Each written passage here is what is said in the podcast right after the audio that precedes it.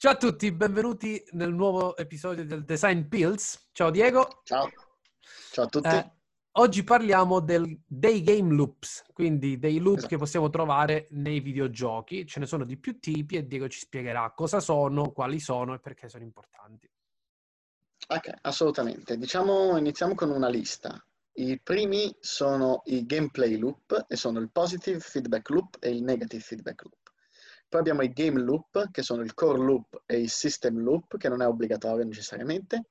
E poi abbiamo i motivational loop, che sono l'habit loop e l'operant condition, o l'operant conditioning, dipende come lo si vuole chiamare.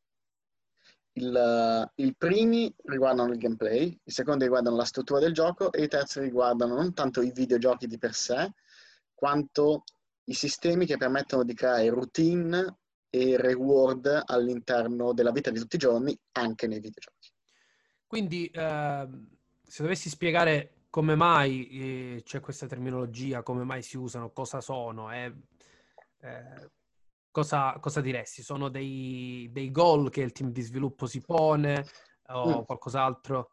Allora, i gameplay loop sono utilizzati per il bilanciamento dei giochi oppure per la progressione dei giochi, in due modi diametralmente opposti. Mm-hmm.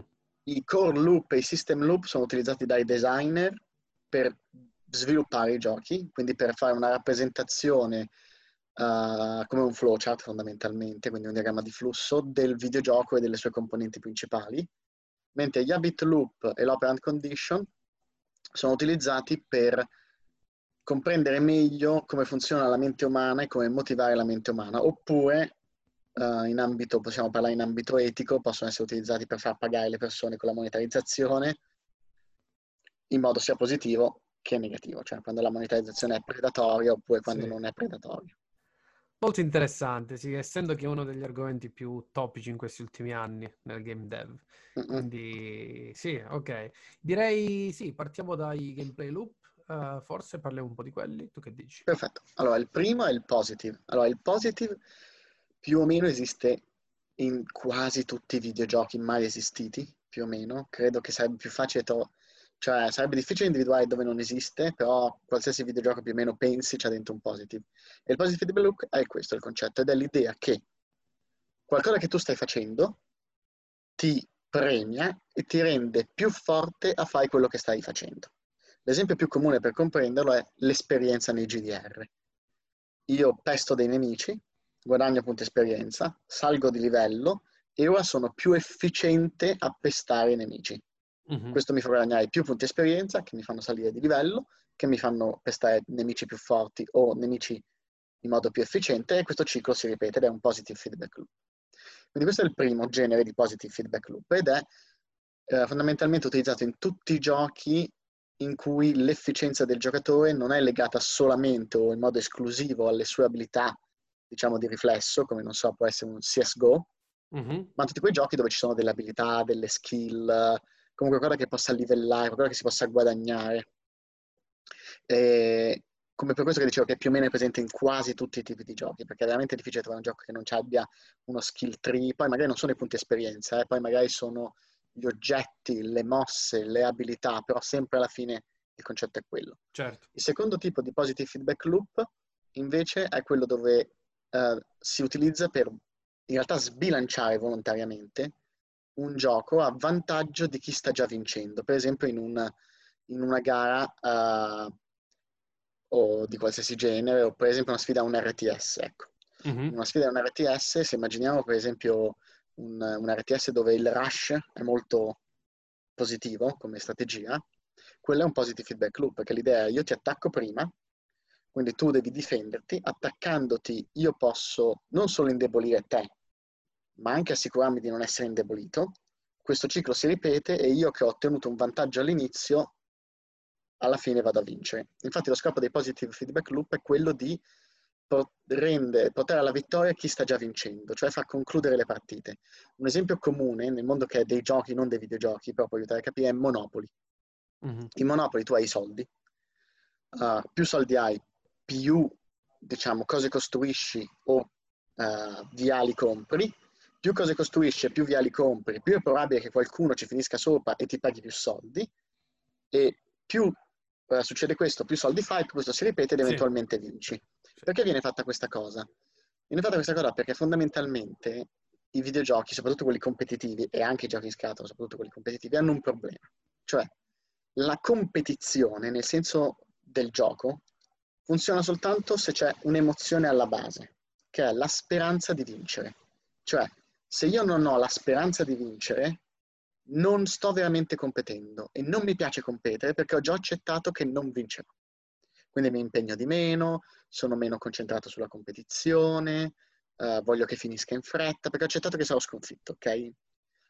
Per cui cosa succede? Che intanto ovviamente i videogiochi competitivi devono tenere questa competizione alta, ma soprattutto che quando un giocatore percepisce di entrare in questo stato di perdita della speranza di vittoria, il gioco deve concludersi perché a nessuno piace stare mille ore a vedere la sua lenta sconfitta. Per esempio Risico, Risico all'italiana. Quando mai sai che stai per perdere, ci vogliono comunque dieci turni. E tu sei lì, oh Dio, no, no, basta. Uguale un match di un FPS, eh, qualsiasi. Immaginiamo COD o Battlefield. Quando il tuo team sta sotto di 10 uccisioni, però al round mancano ancora 10 minuti alla fine, quanti rage quittano, quanti si incazzano, quanti abbandonano il gameplay? Lo fanno perché hanno perso la speranza di vittoria.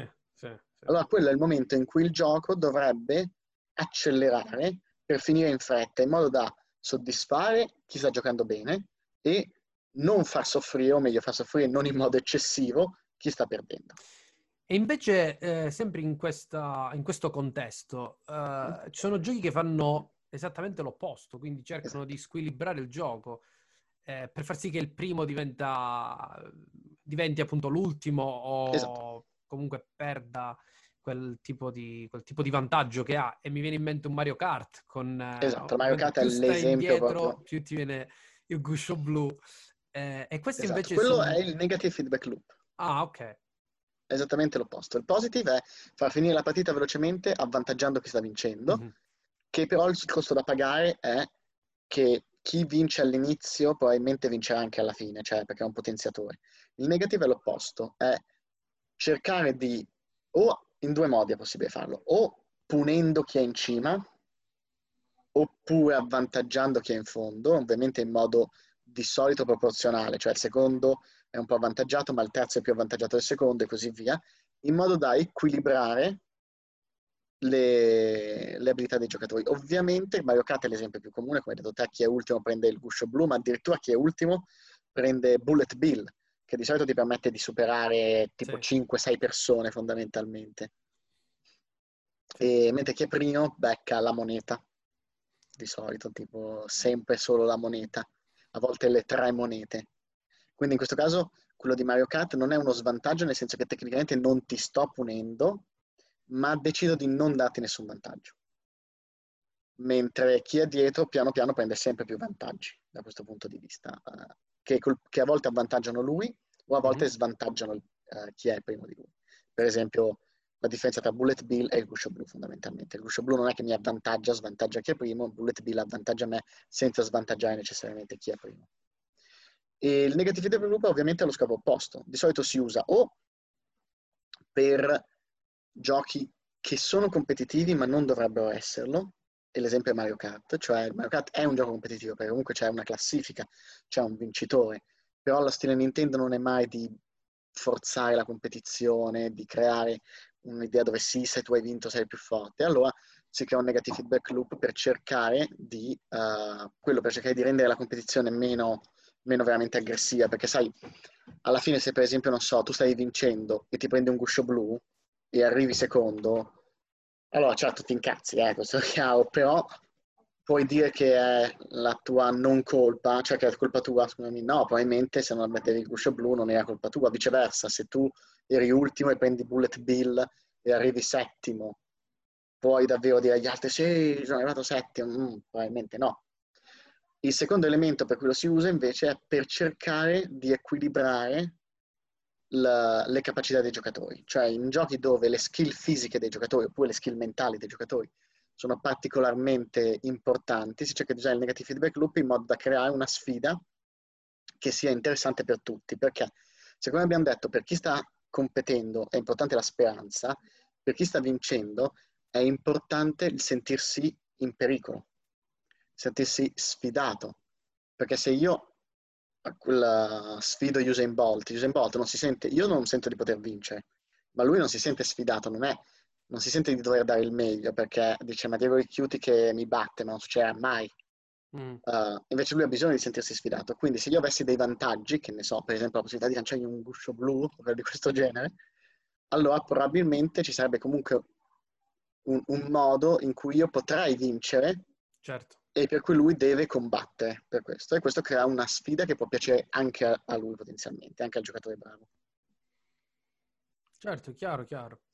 Quindi questi due sono i soli che sono nel gameplay, no? Sono nel gameplay, esatto, assolutamente. Questi sono nel gameplay e sono praticamente in tutti i giochi, veramente. Uh, anche nei giochi di guida, uno dei più comuni, proprio anche in single player, è che quando un negative feedback loop è che quando il giocatore è primo, casualmente le auto dietro al giocatore sono più veloci, sono più forti uh, e riescono a stargli dietro. E quando sono loro davanti, casualmente queste auto che erano così veloci, così forti, non lo sono più. E questo è perché si sta dando un positive e un feedback rispetto a ne- un, un positive e un negative al giocatore. Quindi quando sei primo, loro sono innaturalmente forti, perché così tu ti senti sfidato. E quando sei dietro, diventano meno forti, in modo che tu abbia un vantaggio, o loro diventano meno forti e tu diventi più forte, come ho detto ci sono due modi di farlo, in modo che tu abbia un vantaggio per cercare di recuperare la posizione e mantenga la speranza di vittoria. Mm-hmm. Perché senza la speranza e senza la sfida non c'è la competizione. Certo, certo, ha senso. Uh, quindi dicevamo positive, negative. Uh, sono, sono questi. Sì. Poi ci sono i core, uh, cioè, ci sono i game loop che sono il core loop e il system loop. Ora il core loop ce l'ha qualsiasi gioco, mentre system loop non è detto, dipende da gioco a gioco. Il core loop è letteralmente, se noi andiamo a immaginare i proprio macro blocchi di gameplay di un gioco, e come si ripetono, questo è il core loop. Per esempio, prendiamo Doom, prima, giusto che l'abbiamo già citato una volta, abbiamo fatto un Diego Inside. Il core loop di Doom è inizio del livello, uccidi, quindi fase di combattimento, nell'ultimo Doom almeno, Doom Eternal. Fase, uh, diciamo, esplorativa slash platforming, mini boss, selezione del livello. E si ripete. Sì. A questo c'è un secondo loop più intorno, che sono i loop delle, delle varie, quelli che abbiamo detto prima, dei, uh, dei, positive, quindi c'è il loop per esempio dei punti armatura, il loop delle armi, il loop dei punti vita o comunque eh, il loop, non mi ricordo esattamente, lo shield, comunque dei punti dello shield che comunque fa tutto il genere dell'armatura. Armata, sì, e quindi c'è certo. questo uh, dimmi un altro gioco giusto per, così facciamo un altro esempio, uno diverso magari, non, non, non un FPS. Uh, non lo so, prendiamo Final Fantasy VII, remake. Final Fantasy VII, perfetto, allora. Del, del, nuovo, diciamo, del remake. Del nuovo, sì. Il, il nuovo uh, più o meno come loop ha fondamentalmente cinematica, che di solito serve a creare un problema o a indicare un obiettivo, mm. c'è cinematica. Poi c'è area controllata, cioè si introduce il giocatore in una nuova area ma con molta meno libertà d'azione poi ha, che ovviamente in questo ci sono poi i loop dei combattimenti piccoli, poi c'è area grande, dove il giocatore è sempre nello stesso mondo, ma molto più libero di fare. Solitamente zona puzzle uh, o comunque puzzle environment, sì, quindi sì, dove c'è qualcosa sì, tipo switch al bottone, esatto, attiva la cosa. Semi boss fight o comunque nemico difficile, cinematica e si ripete. Mm-hmm, e questo è un mhm. capitolo. In, nell'intorno di questo c'è il positive feedback loop dei livelli, quindi combattimento, salgo di livello, guadagno punti esperienza, scusa, guadagno punti esperienza, salgo di livello, forse guadagno una materia, sì. forse Oggetto, mi sale l'arma e, e le cose certo. si ripetono. E questo è il core loop, perché come dicevo, qualsiasi gioco ce l'ha, perché uh, proprio per il modo in cui vengono sviluppati, anche proprio gli sviluppatori, dobbiamo, dobbiamo riciclare le cose, cioè se ormai abbiamo inventato un sistema che ha cinematica questo, questo e questo, poi ci inventiamo modi un po' per mischiarli, però alla fine si segue questo sistema perché funziona, perché è più facile da sviluppare, poi questo cambia da gioco a gioco, eh. Però è, sì. è così. Sì, diciamo che il core loop, come dice il nome, è una delle cose più importanti, essendo che prendi Doom. Doom è un gioco abbastanza semplice, non ha tutta questa profondità o varietà del gameplay o chissà cosa, però il core loop è fatto così bene che crea quella quel senso quasi di droga al giocatore, cioè nel senso ti senti così bene, è fatto così bene, ah, sei, hai tutti i reward, hai tutta la difficoltà che poi si ricollega a Flow Theory che abbiamo eh, fatto nel video precedente, quindi se un core loop è fatto bene, eh, il gioco ne trarrà molto vantaggio. Assolutamente sì. Infatti la cosa più importante che il gioco dovrebbe fare è avere il core loop, quello proprio minimo, perfetto. Poi se tu hai il core loop perfetto, o almeno simil perfetto, poi puoi metterci intorno tutti i core loop che vuoi, ok? Puoi aggiungerci un sistema di potenziamento, puoi aggiungerci i collezionabili, puoi aggiungerci um, la narrativa, puoi aggiungerci, uh, ma non so, adesso mi viene in mente, uh, il, il multiplayer.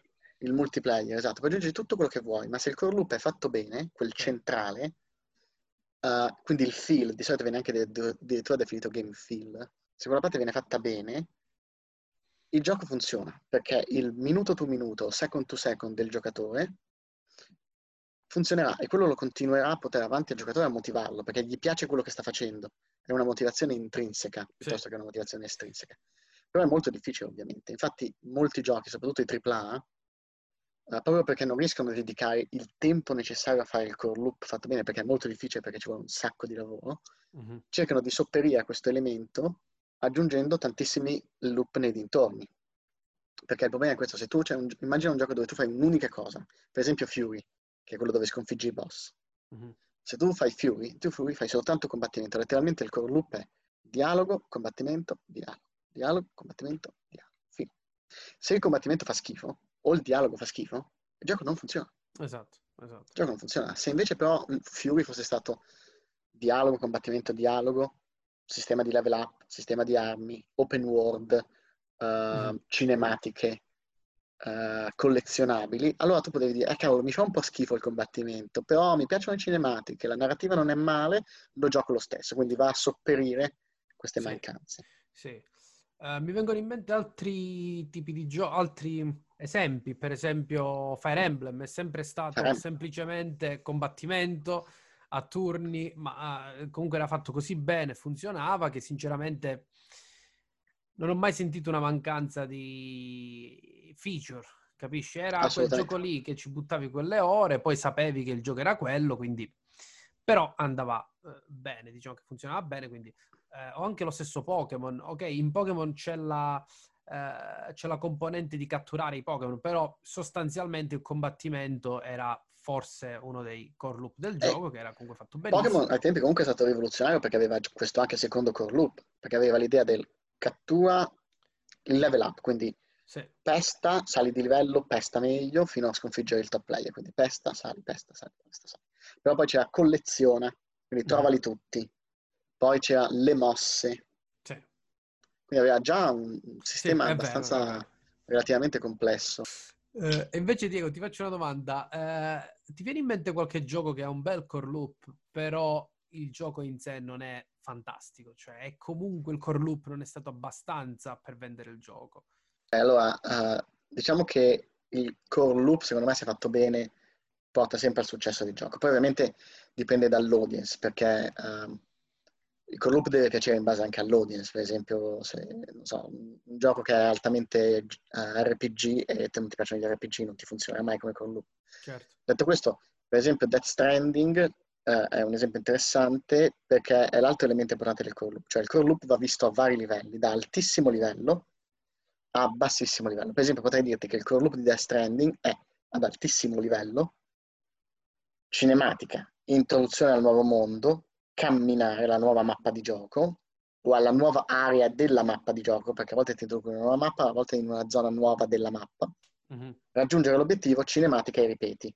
Però posso anche dirti che invece a bassissimo livello il core loop di Death Stranding è fondamentalmente uh, un, un, ritmico premere L2 ed R2 e un, uh, fondamentalmente quindi a camminare, che è il ritmico premere R2 L2, perché quando cammini comunque ti sbilanci, quindi devi certo. ribilanciarti, oppure tenendo le premute, se andai più lento.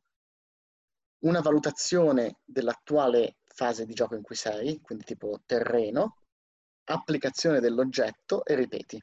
Mm-hmm. E sono entrambi core loop del gioco. solo che sono visti da due punti molto differenti, uno appunto dal punto di vista delle tipo 60 ore, uno dal punto di vista di secondo per secondo. E secondo me qui è dove c'è il problema in The Stranding, è quello che dicevi rispetto alla domanda. Cioè il core loop secondo per secondo e il core loop potenzialmente 10 ore per 10 ore dovrebbero essere collegati, cioè dovrebbero servire lo stesso scopo. Quando questa cosa non c'è, quando c'è una dissonanza tra il minuto per minuto e, e 10 ore per 10 ore, potenzialmente anche 1000, eh, perché se andiamo a prendere un gioco come, come, che ne so, World of Warcraft, potrebbe essercene uno ancora più alto che è tipo mese per mese potenzialmente. Certo. Season per season, uh, per, per esatto, season per season. Sì. Esattamente. Quando c'è un po' di, dis- di dissonanza tra questi due elementi, è possibile che magari il gioco sia fantastico, ma, e io sono sicuro che è successo a, a te, ma anche a chiunque sta guardando, quella volta che avete trovato quel gioco che è bellissimo, ci avete giocato per tipo, che ne so, un'ora, due ore ed è stato fantastico, poi non ci avete mai più giocato, cioè non avete mai più sentito il bisogno mm-hmm. di mhm. giocarci. E questo è perché il core loop, minuto per minuto, funzionava da Dio. Quindi quando voi eravate dentro il gioco, era fantastico. Continuavi, funzionava da Dio.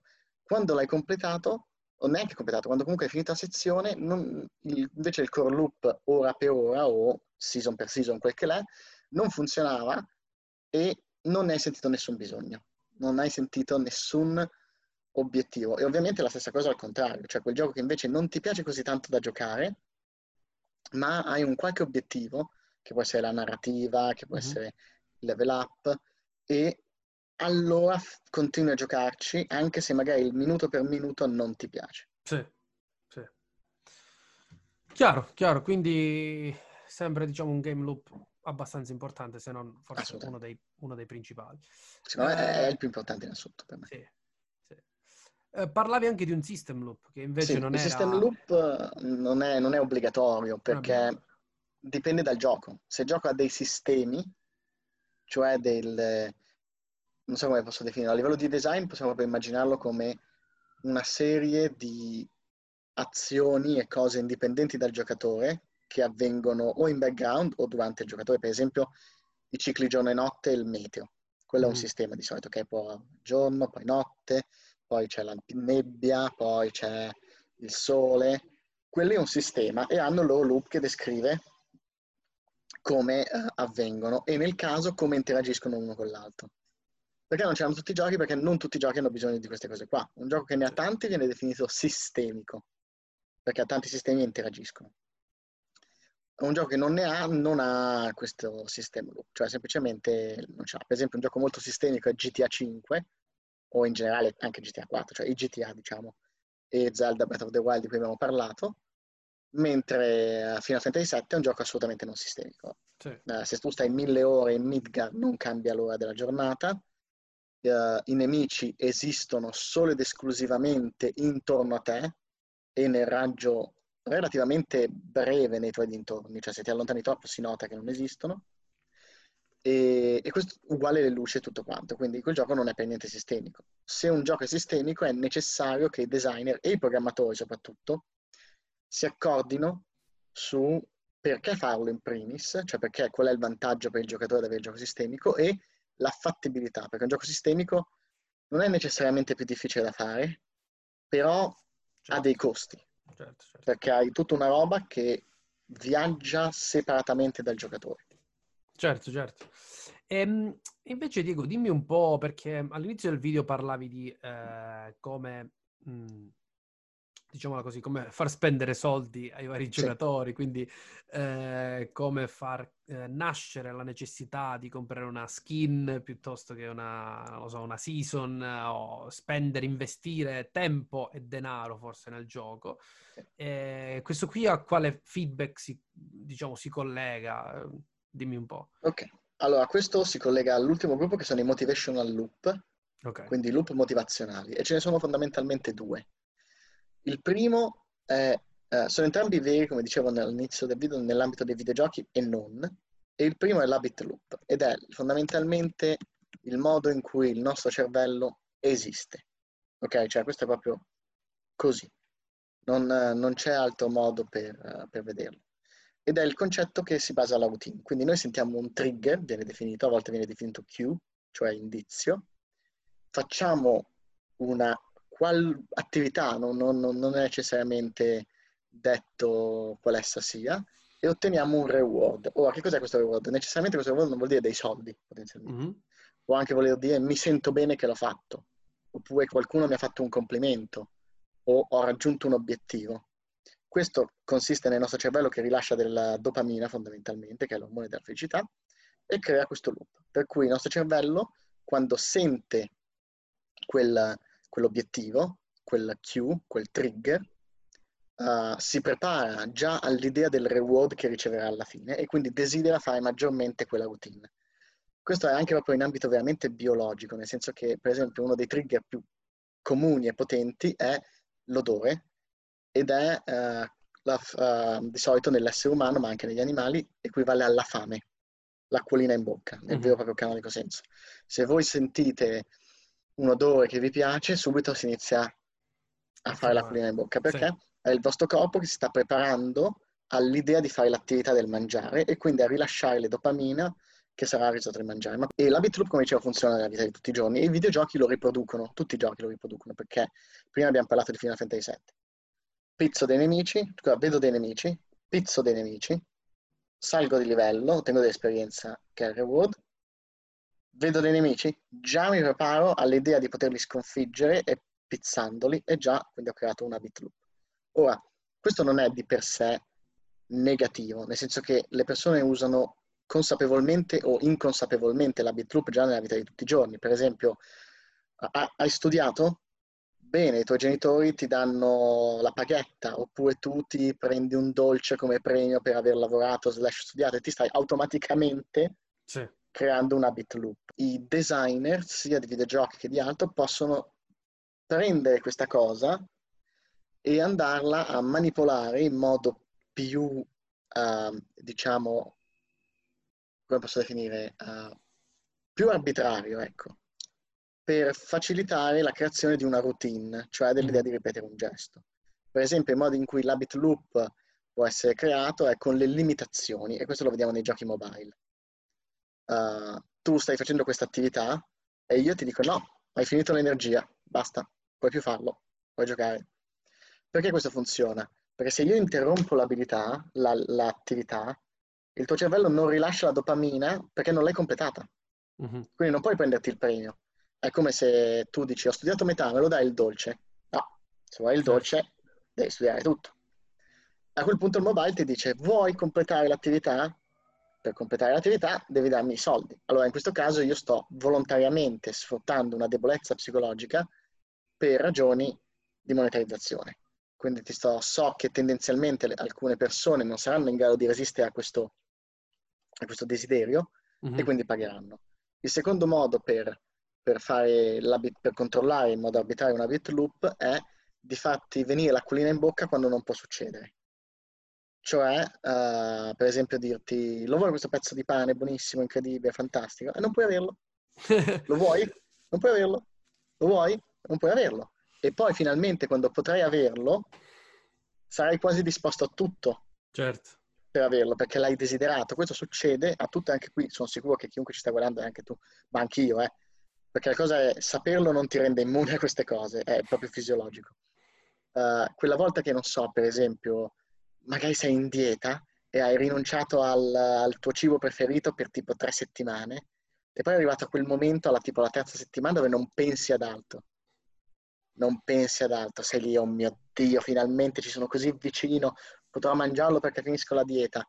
E quello ti sei autocrevizzato involontariamente, però l'hai fatto. Certo. E questa è anche una delle ragioni per cui, per esempio, nelle diete moderne viene proprio spiegato che tu non dovresti eliminare del tutto i piaceri, perché sennò poi si accumula questo senso sì, di desiderio sì, scoppi, ed diciamo. esplodi. Sì, Esattamente. Il terzo elemento con cui si può gestire questa cosa qua è il sunken cost, viene detto, la fallacy o bias del sunken cost, che è l'idea per cui noi esseri umani, praticamente se abbiamo investito tempo o soldi in qualcosa, anche se poi questa cosa ci fa schifo, continuiamo a farlo perché per il nostro cervello ammettere di aver buttato via tempo o soldi è fastidiosissimo. Mm-hmm. Questo è l'esempio di, non so, avete preso un biglietto del cinema e poi avete letto le review del film che fa mega schifo, terribile, non ci andare mai. E a questo punto è la scelta, sto a casa e butto via i 10 euro del biglietto oppure vado a vedere il film. La maggior parte delle persone va a vedere il film, poi ne esce e dice faceva cagare e non solo hanno buttato via i 10 euro del biglietto, ma anche il tempo necessario il per tempo, andare al certo. cinema, vedere il film e tornare indietro. Sì, sì, sì. Però per il nostro cervello ammettere che quei 10 euro erano proprio stati buttati certo. via erano inconcepibili. Allora, per esempio, una delle cose che eh, i videogiochi, se ti vogliono, diciamo in questo senso, spingere nell'habit loop è di dirti quanto tempo hai, già hai giocato, hai dedicato a questa attività. Non puoi mm. abbandonare adesso, sono 10 ore che giochi non puoi abbandonare adesso, è un mese, non puoi abbandonare ora, hai 100.000 monete, se te ne vai adesso le perdi tutte. Questo crea un sunken cost. E quindi molte persone dicono, cavolo, posso perdere quelle 10.000 monete, devo restare. Ovviamente questo lo fa anche, per esempio, Dark Souls, eh? perché io non voglio dire che queste sono tutte eticamente scorrette, sono gli strumenti, è come un coltello. Cioè, un coltello lo posso usare per coltellare le persone, ed è eticamente sbagliato farlo, e anche moralmente oppure posso usarlo per tagliare la carne, oppure per salvarmi la vita. Quindi è un tool, perché per esempio il Sunken Coast Dark Soul lo fa, ed è il genio di Dark Soul, con le anime che perdi quando muori. Dark Soul, quando tu muori, che normalmente è il momento in cui tutti i giocatori, me incluso, mettono giù il controller, sai, tipo, o, o quando completi un capitolo, per via del discorso di che quando completi ottieni il, il reward, quindi completi la bit loop, oppure quando perdi perché sai che non puoi completare la bit loop, tutti di solito posano il controllo e dicono vabbè ok, che ne so, vado a fare altro. Oppure mi prendo una pausa. Invece Dark Souls con il Sunken Ghost dice no, non puoi farlo. Se lo fai adesso, perdi tutte quelle anime lì. Ok? Sono lì, ti stanno aspettando. Basta che ci torni alla pozza e le recuperi. Ti stanno aspettando. E questo è geniale perché praticamente trasforma quello che normalmente era il momento di conclusione del gameplay tramite il Sunken Coast e quindi la bit loop in un momento di ritorno del gameplay. Infatti, sempre questo è stato controllato e lo potete vedere in tantissimi uh, walkthrough di Dark Souls. Uh, se sono blind, però stiamo parlando first walkthrough e blind, che la maggior parte delle persone mette giù Dark Souls tipo se ha perso, non quando ha perso, ma quando ha perso, recupera le anime e torna al falò e allora a quel punto mette giù. Ok, ok. Perché ha completato l'attività. Sì, sì, sì, quarto elemento, che è quello più moralmente discutibile, è il gambling. Cioè, se io prendo una bit loop e il reward non è sempre fissato, cioè non mi invento, tu ogni volta che tu fai attività fisica io ti do un dolcetto, bene. Invece se io ti dico ogni volta che tu fai attività fisica hai 5 possibilità su 10 di prendere un dolcetto, 2 possibilità su 10 di non prendere il dolcetto e due possibilità su 10 di prendere un super dolcetto. Ok, e vabbè, 3, facciamo 3 su 10, se no non fa 10, 3 su 10 di prendere un super dolcetto.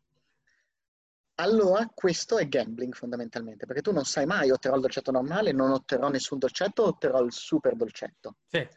E questo è molto più potente per il nostro cervello, perché l'idea di poter vincere di più uh, è incredibile. E nel caso non vinco, allora è peggio, giusto? No, perché se non vinco vado in craving, cioè desidero ancora di più quel certo, dolcetto certo. e quindi voglio fare l'attività per avere un'altra possibilità di vincere il dolcetto.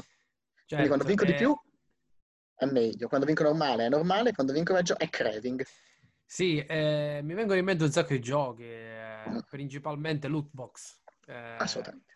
Overwatch o tutti, o tutti, gli altri giochi e si collega con la problematica del gambling, like, eh, tipo in molte eh, nazioni, mi pare in India eh, hanno avuto casi anche in tribunale per ricollegare appunto questo tipo di feedback a gambling, quindi è al pari di andare al casino e scommettere i soldi, invece qua eh, appunto scommetti anche soldi da un certo punto di vista, oppure ci spendi più tempo, giusto perché eh, hai quel desiderio, come appunto hai detto tu, di vincere, di avere quella skin o quella particolare cosa nel gioco che vuoi. Esatto. Quindi eh, sì, sì, sì, sì. sì eh. D'altro canto sono, come dicevo, conoscerli non ti rende immune, cioè io non sono immune a queste cose. Eh, Diego, velocemente andiamo nell'ultimo feedback. Eh, Assolutamente. Forse siamo andati un po' lunghi, ma secondo me ci sta perché era un, un botto di informazioni, un botto di robe, quindi figo. Allora, l'operant condition è l'evoluzione, diciamo, del, dell'habit loop, diciamo, che viene definito classical conditioning, eh, è anche l'altro modo, perché è una risposta involontaria, mentre l'operant conditioning è una risposta volontaria. Mm-hmm. Il modo migliore per, per, capirlo è stato scoperto, uh, è anche chiamato Skinner Box per via dell'esperimento con i topi di Skinner, uh, e il modo migliore per, diciamo, per farlo capire è uh, questo, questo qua. Ok. È questa immagine qua. Come dicevo, operant conditioning, operant condition, ed è questa che rappresenta questo schema alla perfezione dove praticamente si prende un behavior volontario. Che cos'è un behavior volontario? Qualsiasi cosa, cioè una cosa che scelgo io di fare, non è una risposta fisica, tipo l'acquolina in bocca. È proprio io che decido di alzarmi e ballare, io che decido di infrangere la legge, io che decido di uh, parlare con te e fare i Diego Inside. E se io voglio uh, modificare l- non l'intensità di questo behavior, ma le possibilità che questo behavior si ripeti nel tempo, quindi se sia più probabile o meno probabile, posso rinforzarlo o punirlo. Iniziamo con punirlo, che è semplicissimo. Punirlo di solito serve a ridurre la presenza del behavior. E questo si divide, la punizione si divide in due elementi, positiva e negativa. Positiva è letteralmente che ne so, ok, hai parcheggiato male, ti do una multa. Hai parcheggiato dove non dovevi, ti do una multa. Ti sto punendo, sto aggiungendo un elemento negativo alla tua condizione e ovviamente se tu non vuoi più ricevere multe devi smettere di parcheggiare lì. Mm-hmm. Negativo invece è ritogliere qualcosa di positivo al tuo behavior. Quindi per esempio uh, qui viene fatto l'esempio del mandare il bambino in camera sua. Bambino ha detto una parolaccia, vai in camera tua, quindi ti tolgo da un ambiente positivo, dipende quanto è positiva la camera sua. Tipo l'Italia è, vai nell'angolo perché un angolo solitamente è noioso. Però questo può essere anche il uh, hai fatto questo, ti tolgo la patente. Hai parcheggiato lì, lì non ti potevi proprio parcheggiare, ti tolgo la patente, ti sto togliendo questo stimolo positivo, ok? Mm-hmm. Suppongo che l'auto ti piaceva o che almeno ti serviva, quindi era positiva, hai deciso di parcheggiare dove non dovevi, invece che darti una multa, adesso ti tolgo la patente. E questo succede nei videogiochi uguale, ok? La morte, per esempio, eh, prendere danno e aggiungere uno stimolo negativo. Oh, oh, oh mentre per esempio Path of Exile è un gioco dove perdi, perdi anche i livelli, perdi proprio i punti esperienza, quindi puoi scendere di livello, allora quello è togliere uno stimolo positivo. Vedi quell'abilità super fia? Beh, non ce l'hai più perché sei sceso di livello, forse era meglio che giocavi meglio. Se invece io voglio migliorare il behavior, posso aggiungere uno stimolo positivo, che è quello che dicevamo prima, darti il dolcetto, e quindi da quel punto di vista lì è identico all'habit loop. Oppure posso fare, ed è questa la più geniale, un rinforzo di tipo negativo, è un po' strano come concetto infatti, che si vede in due esempi. Il primo è l'escape e il secondo è l'active avoidance. L'active avoidance è molto facile da capire se la chiamiamo con un nome molto più semplice, non ho mai capito perché hanno scelto quel nome, ed è paura. Ok, l'active avoidance è la paura. Cioè, io ti dico che se ci sarà una situazione negativa, se tu farai qualcosa. Quindi, per esempio, se tu ti vieni, bocciato, ti riempie di mazzate. Ok? Allora studierai per paura delle mazzate che potrebbero arrivare se vieni bocciato. Sì. Ok? Quindi è la paura, cioè proprio quando c'è la paura, quando tu dici vorrei fare quella cosa lì, ah, però ho paura di farmi male, stai facendo rinforzo negativo di tipo active avoidance. Però è paura. Cioè, ogni volta davvero puoi metterci la parola paura, stai facendo quello. E nei videogiochi è utilizzato per esempio l'high risk versus high reward. Uh, se batti questo nemico senza mai essere colpito, uh, ottieni questo... No, scusami, non è questa, più... Uh, vuoi attivare la modalità doppio del danno che fai e doppio del danno che subisci? Ah, ok. Allora tu pensi, cavolo, fare il doppio del danno è una figata, però con la mia build, se prendo il doppio del danno, ho paura che mi shottano. Active avoidance, ok? Oppure rasciamo B, e se ci fanno questo, però poi la nostra strategia non funziona, paura delle conseguenze. Quindi davvero si chiama active avoidance, ma è paura. Poi c'è l'escape, che invece è molto più interessante, ed è l'idea che io rimuovo uno stimolo negativo come premio di un'attività. Questo può sembrare strano, perché poi lo stimolo negativo qui non viene spiegato, ma è volontario. L'esempio mm. più comune che ho fatto nella vita reale, poi te ne faccio uno dei videogiochi, è la sveglia. ok? La sveglia è tanto più efficace quanto è fastidiosa.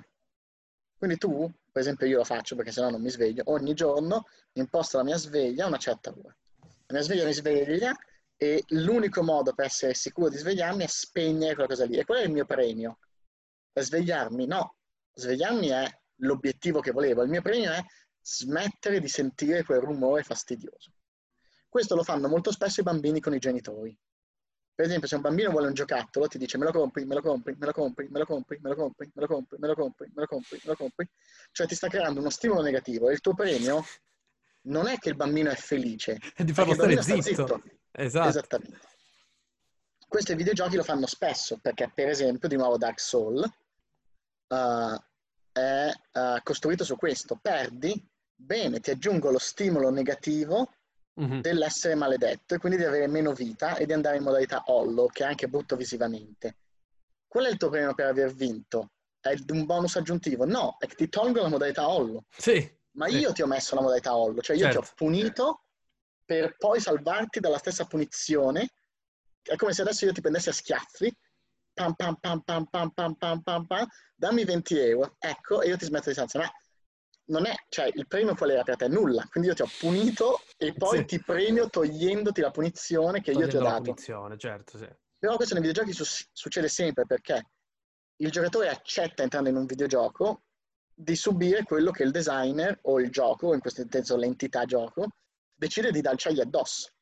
E il premio per il giocatore è l'atto di non dover subire più quella cosa negativa. Certo.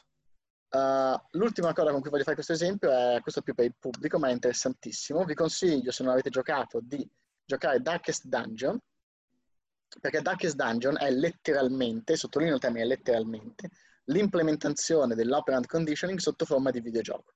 Ci sono tutti questi esempi qua. C'è la, l'aggiungere un lato negativo, che è la pazzia, per esempio, ritogliere un elemento negativo, c'è la paura, perdere il personaggio in modo definitivo, c'è l'escape, mm. che è la rimozione della pazzia quando i personaggi tornano e riprendono sanità mentale. È tutto collegato ed è un esempio molto calzante di questo sistema. Ok, avrei un sacco di domande, cose da chiederti e da dire, ma secondo me siamo andati, eh, siamo ah, siamo andati troppo lunghi, troppo lunghi e siamo su, siamo su un'ora. Taglieremo, eh, taglieremo. No, no, no, secondo me è buono pubblicare perché comunque le informazioni ci sono, però sì, se ci mettiamo a discutere eh, durerebbe sì. almeno mezz'ora sì. in più. Allora, se interessa, fateci delle domande. Esatto, esatto. le vostre a quelle di, a quelle di Andrea e, esatto. e, rispond- e, ci rispondiamo. Esatto, secondo me il nostro impegno per il futuro è che forse dobbiamo farli un po' più snelli sì. e poi approfondiamo se a qualcuno interessa. Però secondo me è stato un, bella, un bel episodio dei Design Pills eh, e che c'era tanto da dire, secondo Anche me. se questo era più un pillone. Un pillone, sì, un pillolone.